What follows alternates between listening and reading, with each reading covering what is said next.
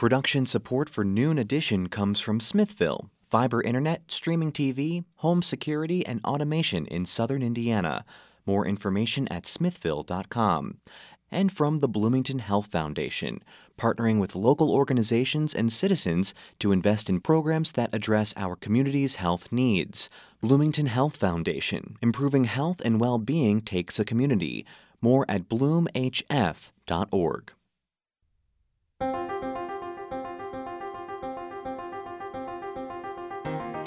Welcome to Noon Edition. I'm Bob Zaltsberg from the WFIU WTIU newsroom. For the fourth month, we are recording the show remotely because of COVID 19 to reduce the risk of spreading infection. Today, we're talking about plans for the school year reopening. We have three guests with us, or four guests with us. Uh, Jeannie Lindsay, I, am identifying her as a guest. Jeannie is the Indiana Public Broadcasting education reporter. She'll be answering some questions today, but she'll also be asking a few questions. Jennifer Smith Margraf is the ISTA Vice President. That's the Indiana State Teachers Association. Paul Farmer is a teacher with the Bloomington High School North and MCEA, Monroe County Education Association President and Judy DeMuth is the superintendent of the Monroe County Community School Corporation. You can follow us on Twitter at Noon Edition. You can send us questions there. You can also send us questions for the show at news at indianapublicmedia.org. So thank you all for being here. Paul Farmer, Judy DeMuth, you were here just a few weeks ago. Uh, and I want to start with the two of you. Uh, Superintendent DeMuth, Dr. DeMuth, how have things changed in the last couple of weeks? Are you still full speed ahead on your reentry plan. Well, thanks, Bob. It's really great to be back, and thanks for having all of us. Um, it, it, as we said before, uh, this is an extremely complex situation. Um, yes, right now we're operating with the same reentry plan. Our buildings actually put specific plans out uh, for their families so that they could get a better inter, uh, understanding of the intricacies for each building. Um, each building's different because of the different capacities of the building, the different uh, levels of the building, lots of things about the building designs.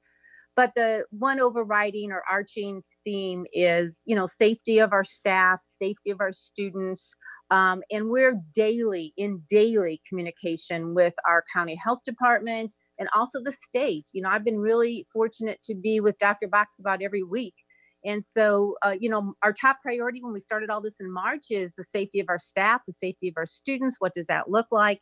And then, of course, really serving our families because that's what we're here for. So, um, although the plans have changed the same, there have been some modifications, and we can get into that a little bit. But again, it, on a daily basis, we're monitoring the health, safety, and well being of our both students and staff. All right, Paul Farmer, from the MCEA standpoint, are you still, uh, you were relatively comfortable last time we talked. Are you still comfortable about going back in the classroom? Yep, thanks, Bob. Thanks for uh, giving us the opportunity to come on, uh, like Dr. DeMuth just mentioned. Um, it, it, no matter what, as we go down this road, um, the stress levels increase um, because obviously cases have gone up. Um, and uh, so, Am I in the exact same position? No way. Uh, none of us can be in the exact same position that we were just two or three weeks ago.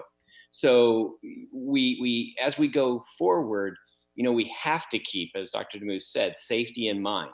And uh, do we have teachers out there that are more concerned now than what they were before? Absolutely. If people aren't concerned, then I would have a question about, okay, why are you not concerned? Um, so that is something that as we continue to move forward, we look at all of our building plans. We uh, we have teachers involved all over the place in our corporation. Um, uh, lots of input in each building um, as to how the buildings are going to uh, keep kids safe, keep teachers safe, eat lunch, so on and so forth. Transition with with classes and so on. So, um, from a standpoint, do we feel better about how we're going to proceed forward, sure. Um, but at the same time, more concerns about okay, if we do have an outbreak, if we have a student or a staff or somebody that does come down, how is the Monroe County Health Department going to work with us as we move forward? How are we going to make sure that we maintain that safety? So, um, you know, we, I know Dr. DeMuth, we've talked about this before. All of our students and staff are required to wear a mask. We are washing hands. We are using hand sanitizers. Each room is being cleaned every single night. So there's a lot of precautions and things going in um, that that research and our doctors um, Dr. Box at the state recommendations that that we are moving forward and we're doing for the most part exactly what they say that we should be doing. So we're scared, yes, but who wouldn't be moving forward? So I want to broaden this out and ask uh, Jennifer Smith Margraf, the ISTA vice president, about your view from around the state. And I will preface this by saying I saw your interview with WRTV6 last week, and uh, and it, you said you know you hope that people would be prepared because it's not if but it's when a student or a teacher dies which is a pretty dire outlook for how you think things are going to go forward so could you expand on that Good afternoon. Um, first of all, let me say thank you for allowing ISTA to join you today in this important conversation. The main message that we have from ISTA is that looking around the state, we're missing a couple of things that it sounds like at least one of them Monroe County has in place. Um, and then the other that we're hearing from around the state is still an issue. And that first piece is that there is not a universal mask mandate for students and staff in all of our schools. And from what we know through the science that has come forward um, from all around the world, that the best thing that we can do, especially when we are in interior spaces like schools, is to have everyone wearing a mask to prevent the spread. If you look at Japan specifically, because in Asia, wearing masks is much more common than it is, say, in some of our Western cultures. They have not had to shut down the way we have, and yet have prevented having huge outbreaks the way that we have, because they are all wearing masks. And so that's something that we talked about asking and our, we talked about with our meeting with the governor earlier this week, asking for that mask mandate to be put in place, because that's one of the most important things we think we can do in order to stop the spread. The other concern that we still have that we haven't seen a good answer to is having clear metrics for schools and school corporations to determine when it is that they should be closing a building and going to virtual instruction. Um, as Paul alluded to, cases are rising in certain parts of the state. Um, and in certain areas, the tension and fear is much higher because of that. And so, what we're looking for from the state is to get some clear metrics that help people understand that when these things do happen, we are going to take their health and safety into account and we are going to close buildings down in order to protect them and transition into online learning. Okay, and Jeannie Lindsay, you've been covering this from a statewide perspective. So you've heard our three previous speakers. So are those the issues that you're hearing when you're talking to people around the state, or are there other things that we haven't gotten to yet? Yeah, I absolutely think that all of the points that have been raised already um, are what I've been hearing a lot of. One of the things that's come up in few weeks uh, that I've heard during my reporting is also about equity um, for students. So, you know, with with schools opening back up, um, there are concerns about academic equity. Um, you know, learning losses and gaps, especially for students who might not have had the same resources um, when they've been learning from home or learning remotely. Um, but also this concept um, that I talked to a school nurse about is medical equity. Um, one of the things that um, I've seen schools doing and, and, the guidance from the Department of Education has talked a lot about, um, you know, if students have symptoms, you know, sending them home and, you know, separating them in, in a sort of, you know, clinic sort of thing um, if they have COVID symptoms while other students may not. Um, but, but the school nurse that I talked with, um, down in uh, New Albany was saying that um, you know it's it's easy to say you know if a kid has COVID symptoms they need to go home, but what happens if their parent is at work and they don't have a ride home? Um, and, and so things like that have come up, um, especially with the conversations with the, you know, protests that we've seen focused on Black Lives Matter. Um, you know, the, the questions about equity in schools have also come up a lot. So it's just making a complicated situation, you know, it, it there's no end to the complicated nature of this, um, which is really tough for everybody involved. Absolutely, but um, that that is another thing that I've been very interested in talking with folks about and and learning more about um, some of the concerns on that front. Well, let's ask Judy DeMuth about the equity issue uh, and how the MCCSC is approaching that. So uh, when we put our broad-based community committee together, that was one of the overriding guidance pieces or uh, facts that we wanted to respond to, and that was we certainly understood that when we went to online, there were many children um, that even though we all, were all thinking everybody was home, they really weren't because there were a lot of people out in the field working. There were, you know, stores started opening up. Our, our first responders were out there working. And then through the months, we've seen more people working. And so it's really a, a difficult one because we realized that when children were online and they didn't have support at home, it was really difficult at times to get them to get online and get their work done. Our teachers did an amazing job counselors, social workers. They were, you know, trying to connect with the families. On top of that, we had about 360 families that really didn't have good connectivity. And we tried to respond to that through our CARES grant by putting uh, internet on some buses that will be locating in various areas where we know the uh, internet is not very good and also um, having what's called a MiFi so that an individual family can also have connectivity. So we're blanketing those 360 families should we go online um, because we want to make sure we know the, the most frightening thing is for us right now as educators is that we know we didn't do our very best job with those kids as we closed down. And we know there are gaps and we know there was inefficient learning for a lot of our children. And we as educators want to make sure we can close those gaps, become very efficient, and get the kids the things they need. There's nothing worse or more frightening to us is to have a group of unlearned children, so to speak. And so as educators, we want those children and we know they have social and emotional needs that we need to handle, to respond to.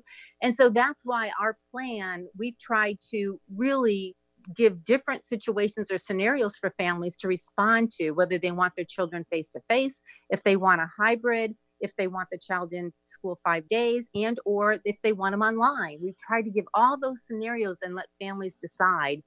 And that's complex in itself because of the amount of work it's taken to prepare for that. However i think we're going to give our kids a really good experience no matter what choice families make.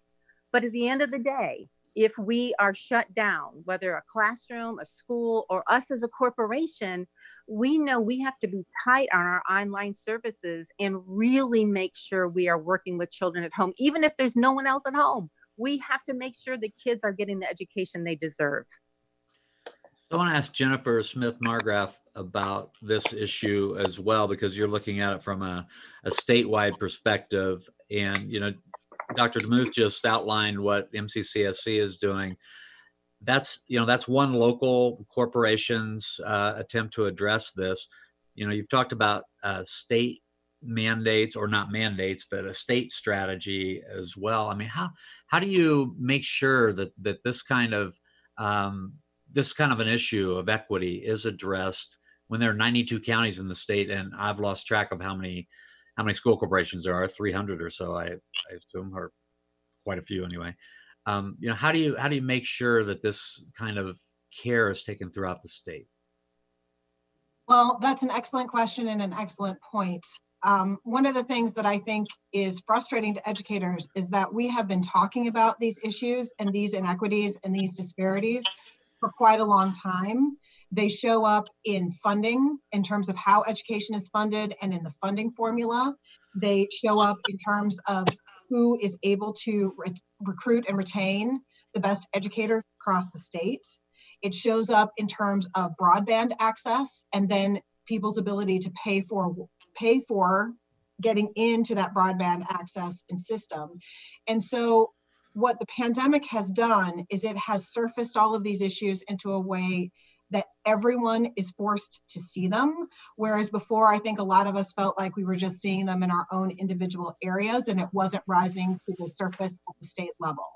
And so we are hoping that the state legislature is seeing this as well. And we are going to be going forward into this legislative uh, session with renewed effort and energy to advocate on all of those issues to get a statewide strategy in order to fix all of these issues that are going on. And you've alluded to some things outside of the education arena as well. Certainly, we have seen that there are inequities in many of these same communities in terms of medical access and in terms of the safety net for people when their businesses shut down. And so we need to make sure that we're looking at our entire state and we're putting policies in place that are good for the entire state and not just for certain areas of it that tend to have more representation at the state house than others. We're talking about reopening school today on Noon Edition. You can participate in this uh, live conversation by tweeting us at Noon Edition. You can also send us questions to news at indianapublicmedia.org. We have gotten a couple of questions, and these are things that you've all, all talked about just a little bit, but they're very basic and very specific. One, one of the questions is How are the conditions for opening schools safer now than when we decided to close them in the spring. And then there's a second question that's very similar. It's uh, cases of COVID are rising locally, statewide, and nationally. Is it safe to open schools when the virus does not seem to be under control? So, you know, any or all of you can address that, but I think I'd like to ask uh, Dr. DeMuth to start. Well, thank you. That's a great question. Um, you know, we aren't medical professionals. Uh, Dr. McCormick, our state superintendent, has said that over and over. We have to rely on our health professionals. We have to rely on Dr. Box, our uh, county. Penny Caudill has been extremely helpful. Our physicians who we had on our committee um, we have to rely on those people because that's their expertise and uh, we have to i think what's changed is we've we've learned more about what's happening um, i think what's changed is people feel a little more confident with a little more testing you know again i'm acting like i'm a medical professional but i'm not uh, at the end of the day, I think there's a more of a confidence that they better understand the how to stop the spread. But look, when we started our uh, our meetings uh, as a corporation way back in March or April, the doctor said to us, you know, you have to decide, you know, if you think you're going to stop this uh, from happening, you're not. So quit talking as a committee about trying to like stop it because you, you're not going to stop it, but you can certainly slow the spread and and really you. It's not if it's when you're going to be handling these situations. So, you know, I can tell you right now, you know, the Indiana High School Athletic Association began athletics a couple of weeks ago. And all over the state, we've seen situations of COVID, um, us included. We work closely with the health department. Uh, they're helping us with families, contact tracing. Um, and so those things are all happening. But quite frankly, you know, um, it's it's exhausting for everyone and i don't when we bring all of our children back and our staff back i think that will continue so from a medical perspective i think we'd have to go to the medical folks from our perspective it is an exhausting situation to try to make sure that we can accommodate all of our families and then make sure they're in a very safe environment.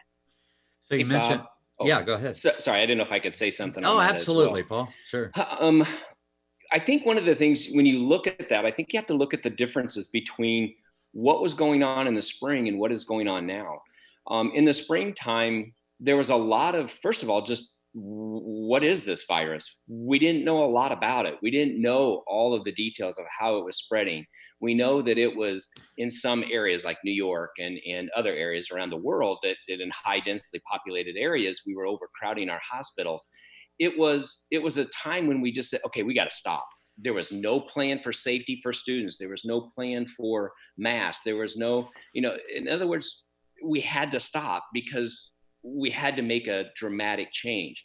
Since that time, research has come out. We learned more. Doctors have done research, and we've learned a lot about this virus, and we've learned how um, how to help mitigate the spread of it. And so, therefore, over the summer, thousands of hours have been put in by administration, teachers, our community to put together a program for our safety of our students and our staff um, to move forward. Is it perfect? Of course not. Is it going to change between today and tomorrow? There will be things that probably do change. That's just that's what we do. And so um, I, I think we have to look at it and say things are different because we know more and we've had time to prepare. So I think that's important to consider as we move forward and answer some of those questions about the differences. I was just going to mention uh, that that's a great answer, Paul, and I appreciate it. Uh, I was going to mention the IHSAA. Uh, Dr. mentioned them. Uh, the uh, state marching band group that has the competition has said there won't be marching band this fall as well. Correct? What I've read on that is that they're not going to have their state competitions.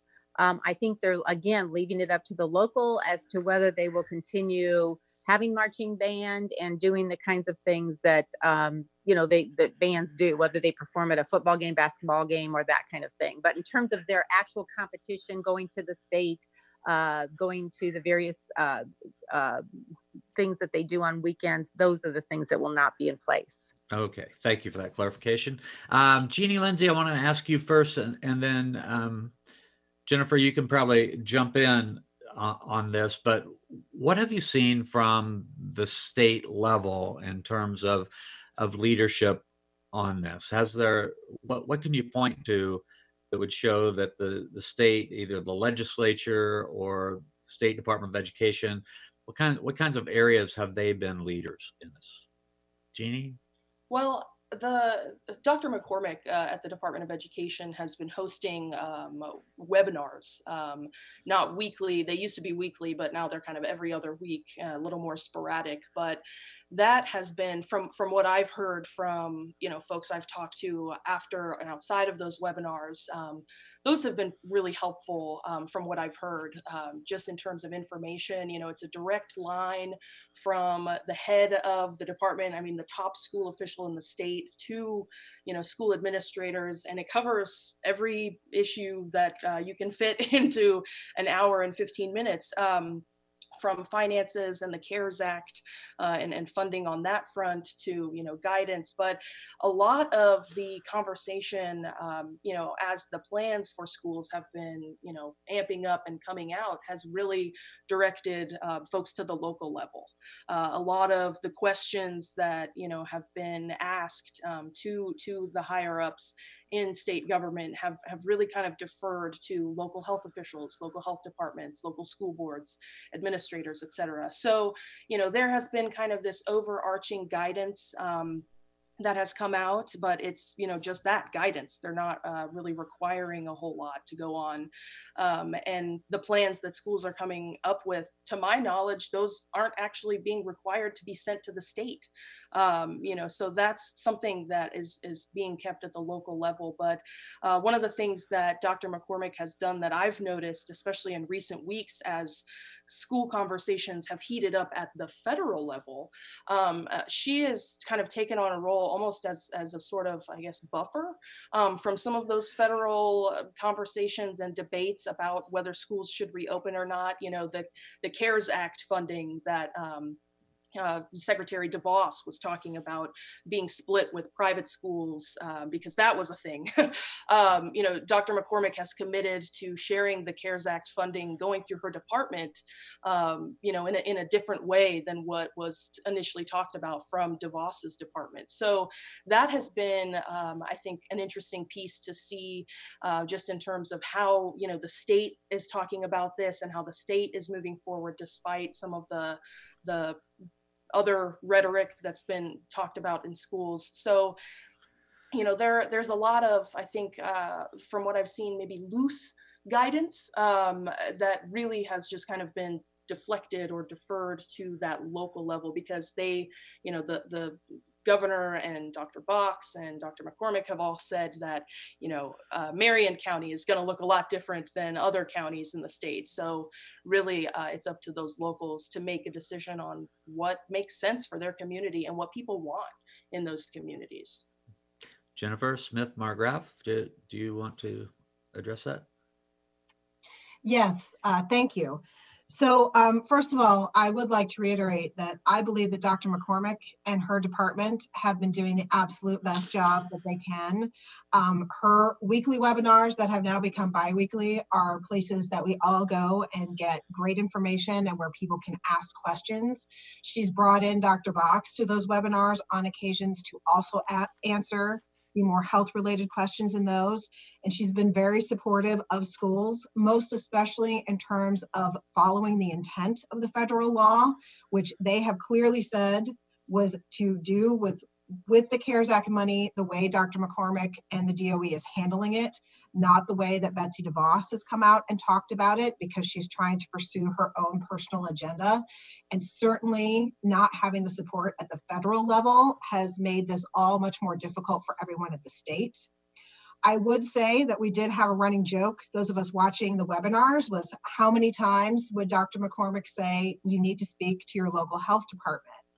And that's again where I think you're hearing most of the concern come from the members that we represent, but also from parents. The original question that you had asking about what's different now um, may have come from a parent who's trying to make a decision about a child who's medically fragile and whether or not they should choose to go all virtual, which is an option many school corporations are giving, or whether or not they should send them back to school. And part of the reason why I think parents are struggling with that so much is because they, along with the members we represent, don't have a clear set of metrics to know, okay, when we get to this particular level, this is where we're starting to have a, so let's use red light, yellow light, green light. Let's say right now, Warren County next door to me, I think has had 18 cases total. So they would probably be a green light. They're not a place where there's a high rising of COVID. As long as they have a good solid plan in place or doing things like wearing masks, they probably are in a better position to go back to school and have a very small outbreak if they have one at all. But we don't know where that goes from being a green light into being a yellow light, where we really need to be more cautious and start considering to do other things. Or when we get to a red light, where you know what, maybe we need to take this particular building or this particular corporation, we need to close down and go virtual for a little while in order to reduce the cases and come back. And that is where a lot of the stress and fear is coming from because we don't have those clear metrics with which to judge. And the only place that we can look for those at this particular point is to Dr. Box and the governor because the local health departments are just they're they're set up to help us but they're not set up to make those kind of big determinations it really is something that needs to come from state leadership and we communicated that to them earlier this week when we spoke with them, and we're hopeful that we're going to hear about some metrics shortly. All right, we're talking about the uh, reopening of school, which is to come up here in two or three weeks. So we're coming right up on it. We have four guests that we're talking with Dr. Judy DeMuth, the Monroe County Community School Corporation Superintendent, Paul Farmer, a teacher at Bloomington High School North and the Monroe County Education Association president. Uh, he is it's the union. He's the union president.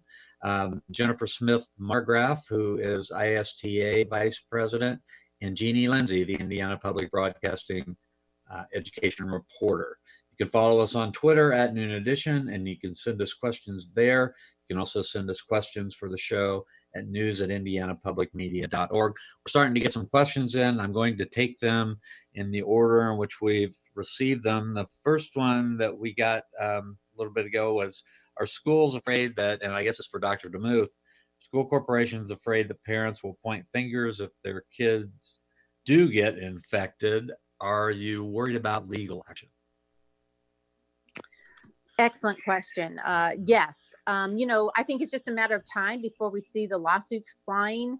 Uh, there is contact, what's called contact tr- contact tracing. The state has hired contact tracers, and in the situations that we've been involved in, um, you know, there are certain days that uh, students have to be quarantined. That's the word that's used.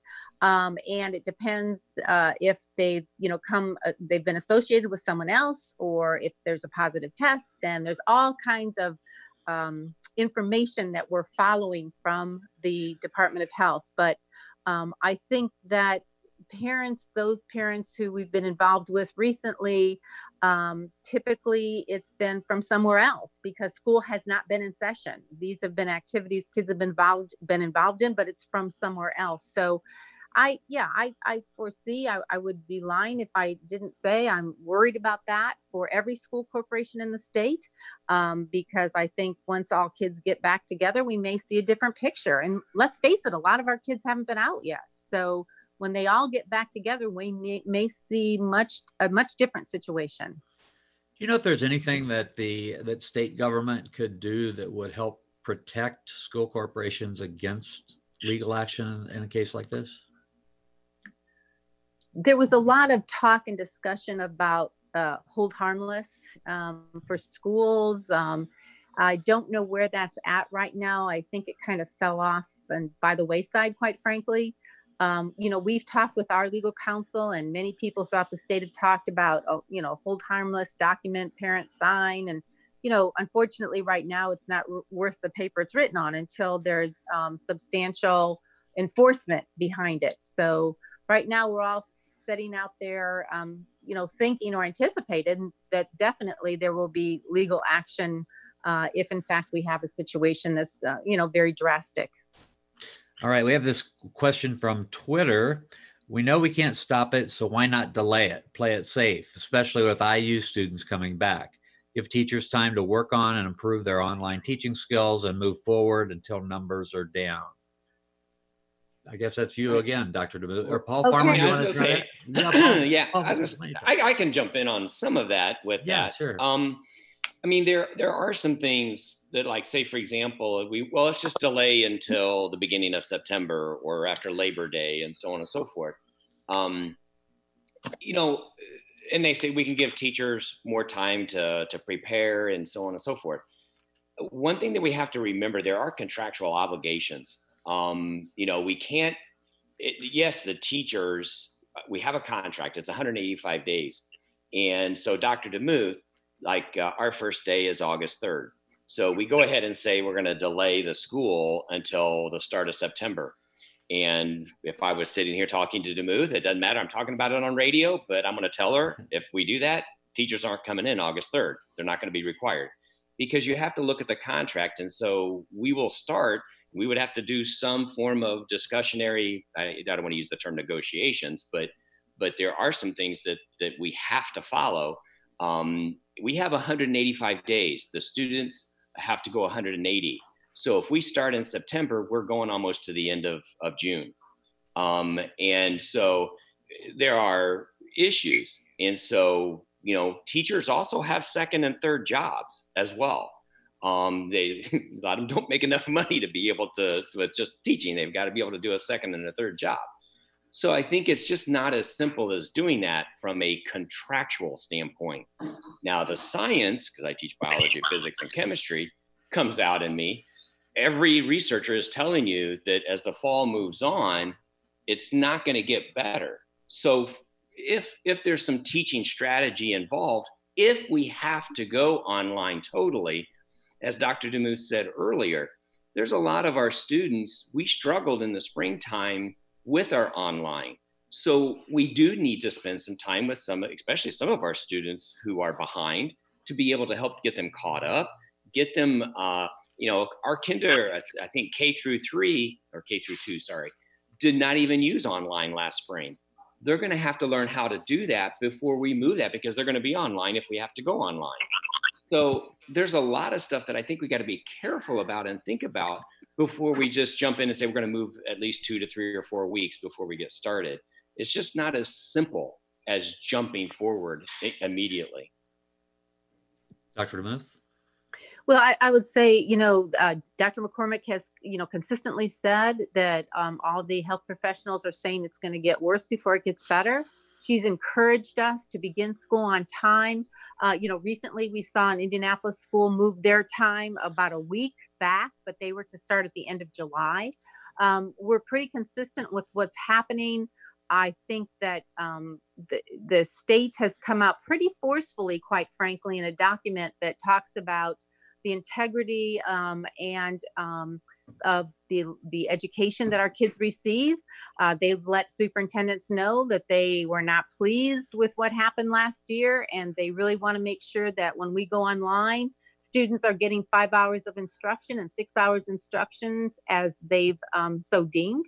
And uh, we know that that's not live instruction all day long, but we certainly know it's going to be different than in the spring when we put um, what we basically did was try to um, have stu- office hours for our students uh, and our staff members had some flexibility. Um, this, I think, will be a little different for our teachers uh, to teach online because the expectation is that we've tightened up and our teachers have been fantastic over the summer um, really taking a lot of um, great coursework and professional development activities that we've been able to offer. So I feel like they're much more prepared. Um, so, but there are complexities in moving it uh, just because we know we're probably going to have to go all online uh, at some point in time through the course of this year. Um, the other thing we worry about is the social and emotional well-being of our kids. You know, uh, we're a very uh, child-focused, people-centered occupation, and so when we don't have those kids and we can't um, meet their needs in every way, it's it's very difficult. And and we know there are kids out there struggling. This is a question that's come in that, that sort of follows along that um, the the social aspect of all this. I guess I'm going to ask the the two people who are involved with the most with teachers. Well, Dr. DeMuth, you are too, but the two teachers union people to talk about this first. How how will students benefit from in-person learning when they must adhere to social distancing and enforce no contact, especially for younger grades? Well, Paul, do you want to try Yeah, sure, sure. Um, I mean, there, there's absolute there's research um, out there uh, that even the American Association of Pediatrics with our doctors that that have continually said throughout this process that that our students do so much better both emotionally and socially as well as academically when it's face to face and so you know that's why guidelines are put out about mask wearing and about washing hands and social distancing and so on and so forth. Um, and that's why we follow those um, because it is crucial especially for the development of our our, our youngest children um, and youngest students but also even for our high schoolers as well. Um, because what happens now is we're forming those um, uh, habits, if you wish, and culture uh, that's going to influence them for the rest of their life. And so we have to be very careful about what we do now because it may have decades of implications as as those students move forward. So um, I know our our, our uh, elementary teachers in particular are very very concerned about not being able to be with their students. Uh, you know, and, and and they know how important it is to have that socialization uh, for them. So that that is a huge thing, and that weighs on their mind when they make you know have to make a decision of you know coming back, not coming back, and that type stuff. So I'll let uh, Jennifer say if she wants to say anything too. Thanks, Paul. Um, I think that if you asked any educator, we would all agree that the best thing that we can do is be in person with our students where we can be close to them and work with them. But we have a pandemic that's interfering with that. And we have to take then everyone's health and safety into mind because we're dealing with pandemic circumstances. And so what we need to do is keep in mind that we want to try and open buildings, but we have to do that safely. And that means that if we can get everybody in a building wearing a mask and practicing social distancing, then likely many of us will be able to be together safely at school. We also then, I'm a broken record, need to go back to those metrics to know that if for some reason the level has of safety has gone down, that there's trust from those students and parents that we will then close the building till it's safe to bring them back in. We want to try and get them in there as much as possible. But I think the key word is that we have to do it safely. And that's why we're looking right now at the state level because we're not getting a lot of federal guidance about what things can school corporations put in place to make sure that that happens other than making sure everyone's wearing a mask and socially distancing from each other. Monroe County has just uh, weighed in on this. I'm going to give you a little bit of breaking news. The county has just issued a mask order Face coverings are required beginning at 5 p.m. today. Uh, requires the order requires that everyone over the age of two, with some exceptions, to wear a face mask covering when not socially distant, indoors or outdoors with others uh, outside of their immediate family. They must wear the covering over the nose and mouth. So that will help uh, any other school districts in Monroe County or schools in Monroe County private um, to make sure that they have to have a, a face mask. Um, their face mask order will be in effect for all of them as well. So, Jeanie Lindsay, you've been following the story, and, and I know that you're always looking for, you know, stories about trying to tell stories about the effects of things like this. What are some of the effects that you're going to be looking at long term? Uh, things like testing and scheduling and teacher rights and things like that. I mean, what are some of the things that you're the most interested in in following up on? Yeah, absolutely. And that's uh, the the teacher aspect of it is something I'm going to be very interested in. I mean, we had a huge teacher rally outside of the state house back in November, and it feels like that was a bajillion years ago. Um, but I'm I'm curious as to how school reopening and the concerns about you know structure and leadership and resources um, is going to play out in terms of the teacher advocacy, especially given the election this year. Um, that, and that's that's going to be another huge piece that I'm very interested in um, because the person who wins the uh, gubernatorial race, uh, uh, the race for governor this fall, is going to be in charge of leading the Department of Education in Indiana. And so Jennifer McCormick, um, you know, as much as she has been a resource and leader for folks, as we've heard here and as I've heard in my reporting, um, she's leaving uh, in this moment. So uh, I'm I'm super curious to see how educators um, and, and, school folks talk about the election and and look to Governor Holcomb for some of the leadership that they've gotten from Jennifer McCormick. Um, because that is going to be a significant transition.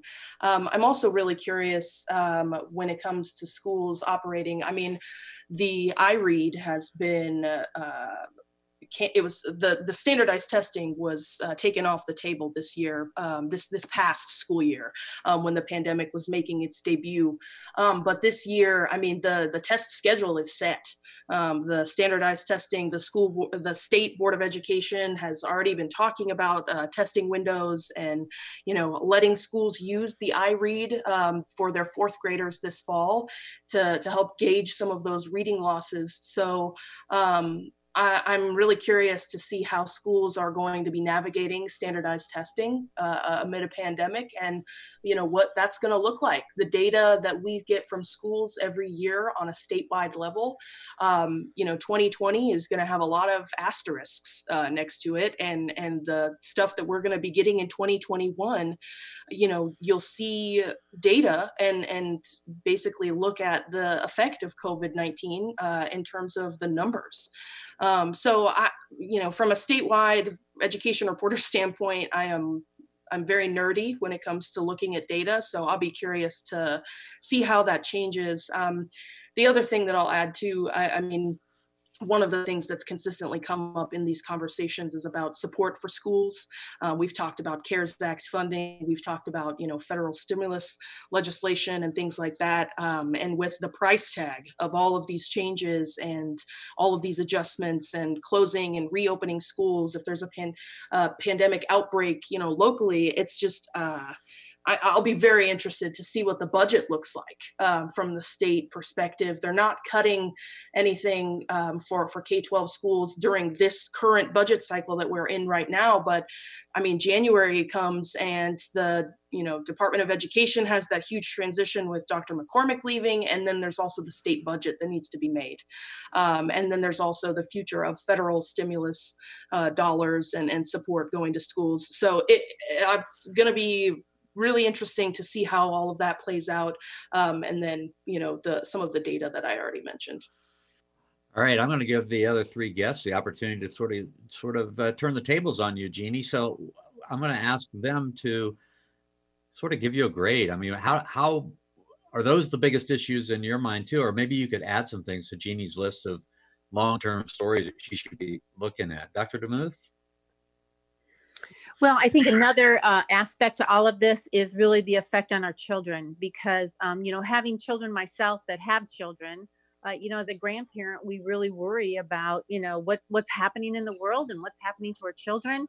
And, um, you know, we've talked a lot about the fact that they have to remain very positive because you know, us old people keep saying, oh my gosh, we've never seen anything like this. And I keep saying, this is horrible. And this is, but you know what? Our kids have to see the future and they have to see positivity. So I'm really wondering how this is all going to affect um, you know how the long-term education of our children you know how they um, present themselves in the world if you will. Um, you know i'm also worried about uh, when we put our kids online you know when i sit and watch tv for a couple hours i probably see five commercials about virtual schooling. Okay so if we're going to start start competing with virtual schooling uh, we know we can we have those relationships with kids when they're with us. We know we can help them socially and emotionally but if we're going to be competing in a virtual uh, situation and competing with online schools that have been it for a long time, I'm really concerned about that. Um, I'm concerned about how schools will look in the future. And I'm extremely concerned that our kids are well educated. I think all of those things will be very interesting as time moves forward. Paul? Yeah, um, I'll second everything that Dr. DeMuth just said as well. Um, but there's also something else that, you know, looking into the future, and, and I know Jeanie, she touched on this about, you know, the, the changes that are coming, the election and, and Dr. McCormick leaving and so on and so forth. Um, but there's something that, that is coming this spring is another biennium. Um, and there's budgetary process. We know what COVID has done to the economy and all of our schools are funded through taxpayer dollars. And when that taxpayer dollars decrease, then funding decreases. And so that is one of the things that, um, you know, as I'm looking a year from now, um, uh, two years, three years, but definitely here coming up um, a year from now, how will the new budget that's going to be started here in January February and March, what what cliff is coming? Um, and what is the governor what is the what are the legislators going to do to mitigate um, because we don't want another 2010 to happen again um, but there's actually some conversation out there that we may be looking at that or something that may be even worse uh, than what happened um, and so can you describe that, what happened a little bit that that here in the state of indiana which was yeah. cut over 300 million dollars was okay. cut out of education um, and and so you know if as dr demuth said we're already competing with charter schools we're already competing with with vouchers and and if there's going to be another one i mean it's it's that is going to be a very difficult situation and um and i think people have to realize that that is coming um and it's and it's real and so how are we going to mitigate that and I, am not going to let Jennifer talk about ISTA moving forward because I know there's been conversations with that as well. But and I didn't mean to say that for you, Jennifer. But um, so I'll let Jennifer talk. Thanks, Paul. No, I, I think you hit two of the three big issues, and the fact that that $300 million that was cut when we were doing the studies about why we can't recruit and retain high quality educators across the state of Indiana, that 300, 300 million over time turned into the billions of dollars that we are short compared to all of the states around us. And so we're very concerned about the fact that we we still have a teacher shortage that didn't go away. And so how are we in all of this going to find ways to go back and recruit and retain teachers, especially if some of our medically vulnerable staff is deciding to retire early and are leaving the profession? Who's going to replace them? You mentioned standardized testing. I think all of us agree that we should be send, spending the time we're spending on standardized testing teaching our students, educating them. That's what they need from us, not taking another test. And that money that we could be that we're spending on standardized testing, we could be spending on these other things that we have identified as being higher priorities in the state. But the one thing that no one's mentioned yet is the fact that the situation with the murder of George, George Floyd has raised up again all of these systematic inequities in our society. And so we have all of these different things and systems across our state, including in the educational system, through funding, through testing, through other things that really adversely affects many students, but over adversely affects our Black and Brown students. And so, what I'm hoping people will focus on as we go forward is what are we going to do to change the system so that every single child in this state has the same opportunities to learn and grow, regardless of their race or ethnic background. I want to. We have about two minutes to go, and we we had one more question, or not a question. It's really a comment from Facebook, um, and I'm going to just paraphrase it. It talks about what you were just talking about, Jennifer, in terms of a system. This person says we have a chance for a reset. Talks about how um, ramping up e-learning could help us um, in numerous ways.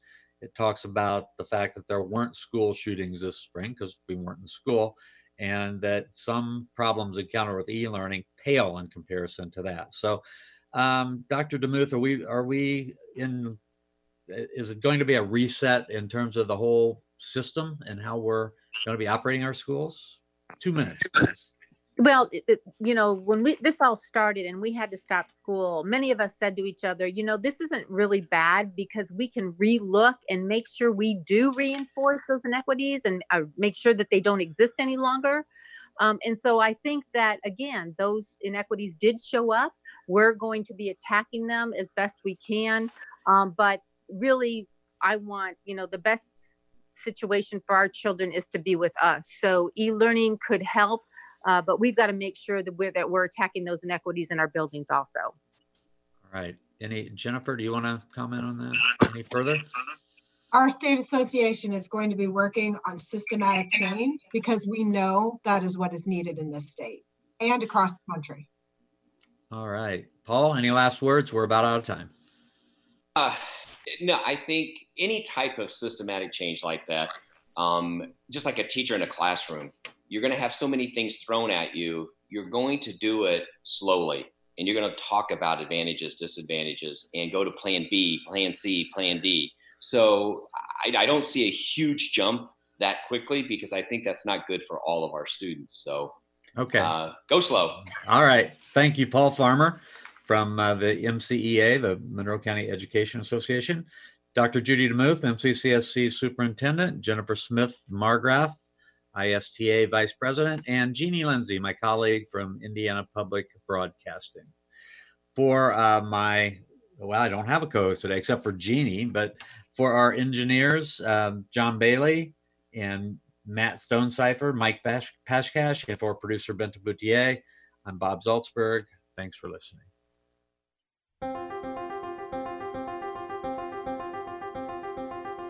Noon Edition is a production of WFIU Public Radio. A podcast of this program is available at WFIU.org. Production support for Noon Edition comes from Smithville, fiber internet, streaming TV, home security, and automation in southern Indiana. More information at smithville.com. And from the Bloomington Health Foundation partnering with local organizations and citizens to invest in programs that address our community's health needs. Bloomington Health Foundation, improving health and well being takes a community. More at bloomhf.org.